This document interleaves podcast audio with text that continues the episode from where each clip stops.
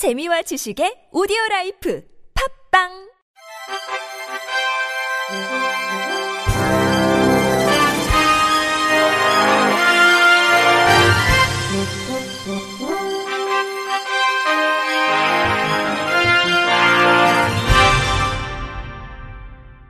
청취자 여러분 안녕하십니까? 8월 7일 수요일 KBIC 뉴스입니다.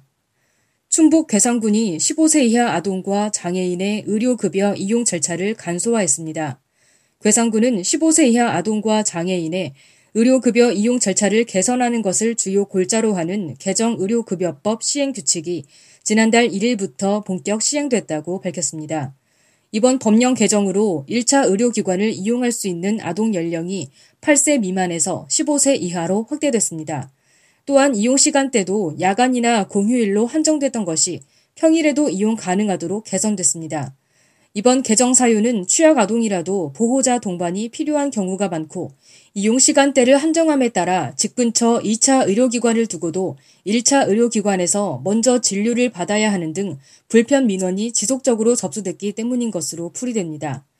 또한 장애인이 장애인 구강 진료센터를 이용할 때 장애인 구강진료센터가 3차 의료기관이라 하더라도 2차 의료기관의 진료를 거치지 않고 바로 이용할 수 있도록 했습니다. 이와 함께 장애 등급을 장애 정도로 변경하는 내용 등으로 장애인 복지법이 개정됨에 따라 장애인 보장구 급여 신청서, 요양비 지급 청구서, 처방정 등 관련 서식도 전비됐습니다.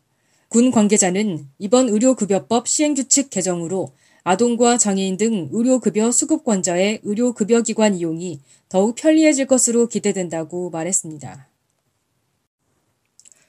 쿠팡이 탁구, 볼링, 사격 등 다양한 종목에서 우수한 성적을 거두고 있는 장애인 선수들을 발굴해 적극 지원합니다. 쿠팡은 지난 화요일 잠실 오피스에서 쿠팡 장애인 선수단 창단식을 진행했다고 오늘 밝혔습니다. 창단식에는 장애인 선수 및 보호자 30여 명과 함께 고명주 쿠팡 인사부문 대표, 전국 장애인 체육진흥회 관계자들이 참석했습니다. 이날 쿠팡은 장애인 선수들에게 평소 훈련과 경기 참여 시 착용 가능한 여름철 유니폼을 선물로 전달했으며 선수들과 쿠팡 잠실 사옥을 직접 살펴보고 회사 소개와 직원 복직 혜택 등을 설명하는 오리엔테이션을 진행했습니다. 쿠팡 장애인 선수단은 올해 호주 세계 선수권 대회에서 우수한 성적을 거둔 주성철 사격 국가대표 선수, 김규정 탁구 선수, 윤좌헌 조정 선수를 비롯해 보치아, 파크 골프 등 다양한 종목에서 활발하게 활동하고 있는 장애인 선수 20명으로 구성됐습니다. 선수단 전원은 중증장애인으로 이들은 향후 전국 장애인 체전 및 세계 선수권 등 국내외 각종 대회에 참여할 예정입니다.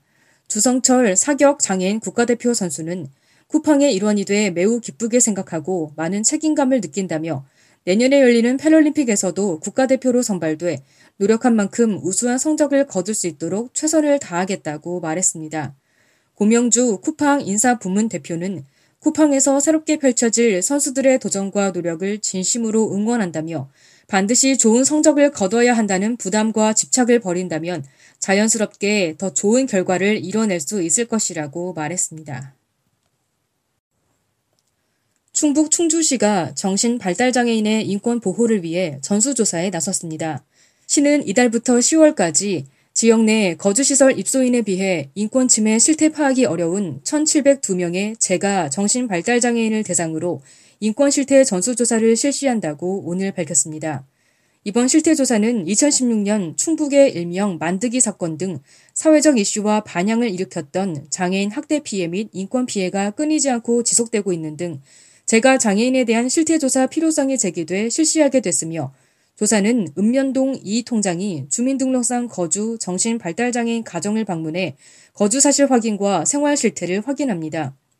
학대가 의심되는 경우 읍면동 직원이 확인 조사를 거쳐 최종적으로 민관 합동기관인 충북 장애인 권익 옹호 기관 등에서 심층 조사를 진행해 대상자의 응급 보호 및 피해 지원을 할 계획입니다.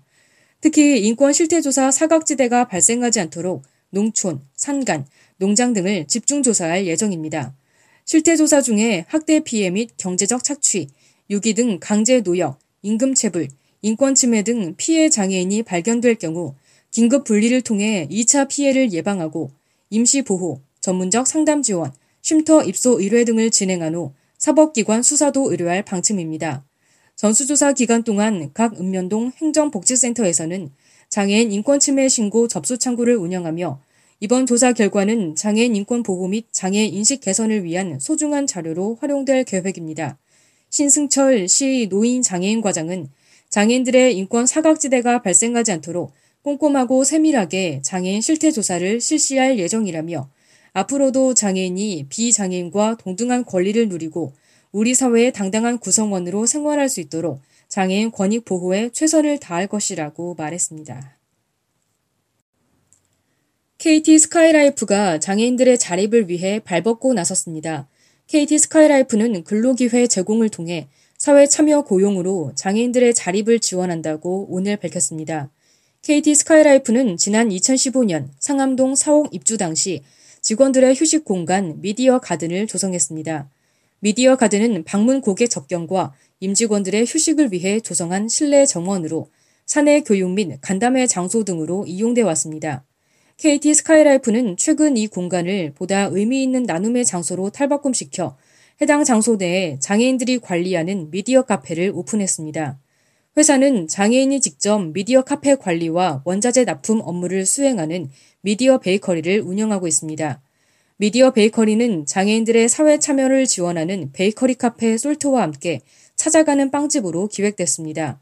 서울 홍은동에 소재한 솔트는 지난 6월 오픈 이후 장애인들이 일할 수 있도록 매출과 판매 경로 확대를 고민해 왔으며 이에 KT 스카이라이프는 매주 금요일 오후 미디어 베이커리를 통해 장애인들이 직접 만든 빵과 쿠키를 판매했습니다. 요희관 부사장은 앞으로도 KT 스카이라이프는 사회적 기업에 책임을 다하기 위해 다양한 활동을 전개해 나갈 것이라고 말했습니다. 한국자산관리공사 캠코는 시각장애를 위한 오디오북 제작에 참여할 목소리 재능 기부자를 모집한다고 오늘 밝혔습니다.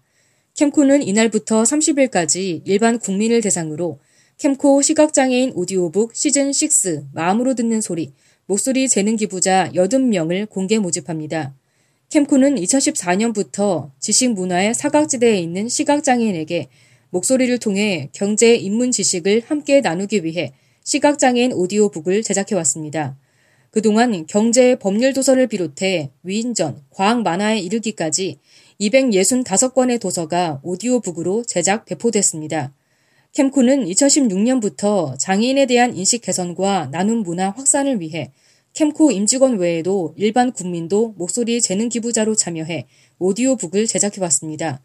지난해 70명 모집에 6,800명이 신청하는 등 국민들의 참여 열기도 뜨거웠습니다. 이 같은 분위기를 반영해 올해에는 기부자 모집 인원을 70명에서 80명으로 늘렸습니다. 재능기부 희망자는 만 19세 이상 대한민국 국민이면 누구나 지원할 수 있으며 포털 사이트 네이버 해피빈 캠페인 홈페이지에서 신청서를 내려받아 작성 접수하면 됩니다. 캠코는 성별과 연령별 신청 인원에 비례해 온라인 자동 추첨을 거쳐 모집 인원의 3배수를 우선 선발한 뒤 온라인 낭독 심사를 통해 80명을 확정할 계획이며 최종 발표는 다음 달 10일 개별적으로 통지될 예정입니다. 최종 선발된 일반 국민과 캠코 임직원 140명은 전문 성우로부터 낭독 특강을 받은 뒤 오는 10월부터 12월까지 3개월간 서울과 부산에서 오디오북 녹음에 참여하게 됩니다. 이번 캠코 시각장애인 오디오북 시즌6에서는 시각장애인들의 수요를 반영해 그동안 오디오북으로 쉽게 접하기 어려웠던 단편 도서 등 다양한 콘텐츠를 제작할 예정이며 내년 6월경 제작을 완료해 시각장애인 전용 웹사이트에 무료로 배포할 계획입니다. 끝으로 날씨입니다. 내일은 절기상 가을의 시작을 알리는 입추지만 전국에 30도를 넘는 무더위가 이어지겠습니다. 전국의 낮 최고 기온이 31도에서 34도로 예상돼 서울이 33도, 강릉 34도, 대전 33도, 광주 33도, 대구 34도, 부산 31도까지 올라 전국이 덥겠습니다. 내일 아침 최저 기온도 22도에서 27도로 전국 곳곳에서 최저 기온이 25도 밑으로 떨어지지 않는 열대야 현상이 나타나겠습니다. 다만 전국 곳곳에서 대기 불안정으로 5에서 60mm의 소나기가 올 가능성이 있습니다. 바다의 물결은 서해 남해 앞바다에서 0.5m에서 1m, 동해 앞바다에서 0.5m에서 2.5m로 일겠습니다. 이상으로 8월 7일 수요일 KBIC 뉴스를 마칩니다. 지금까지 제작의 안윤환, 진행의 홍가연이었습니다. 고맙습니다. KBIC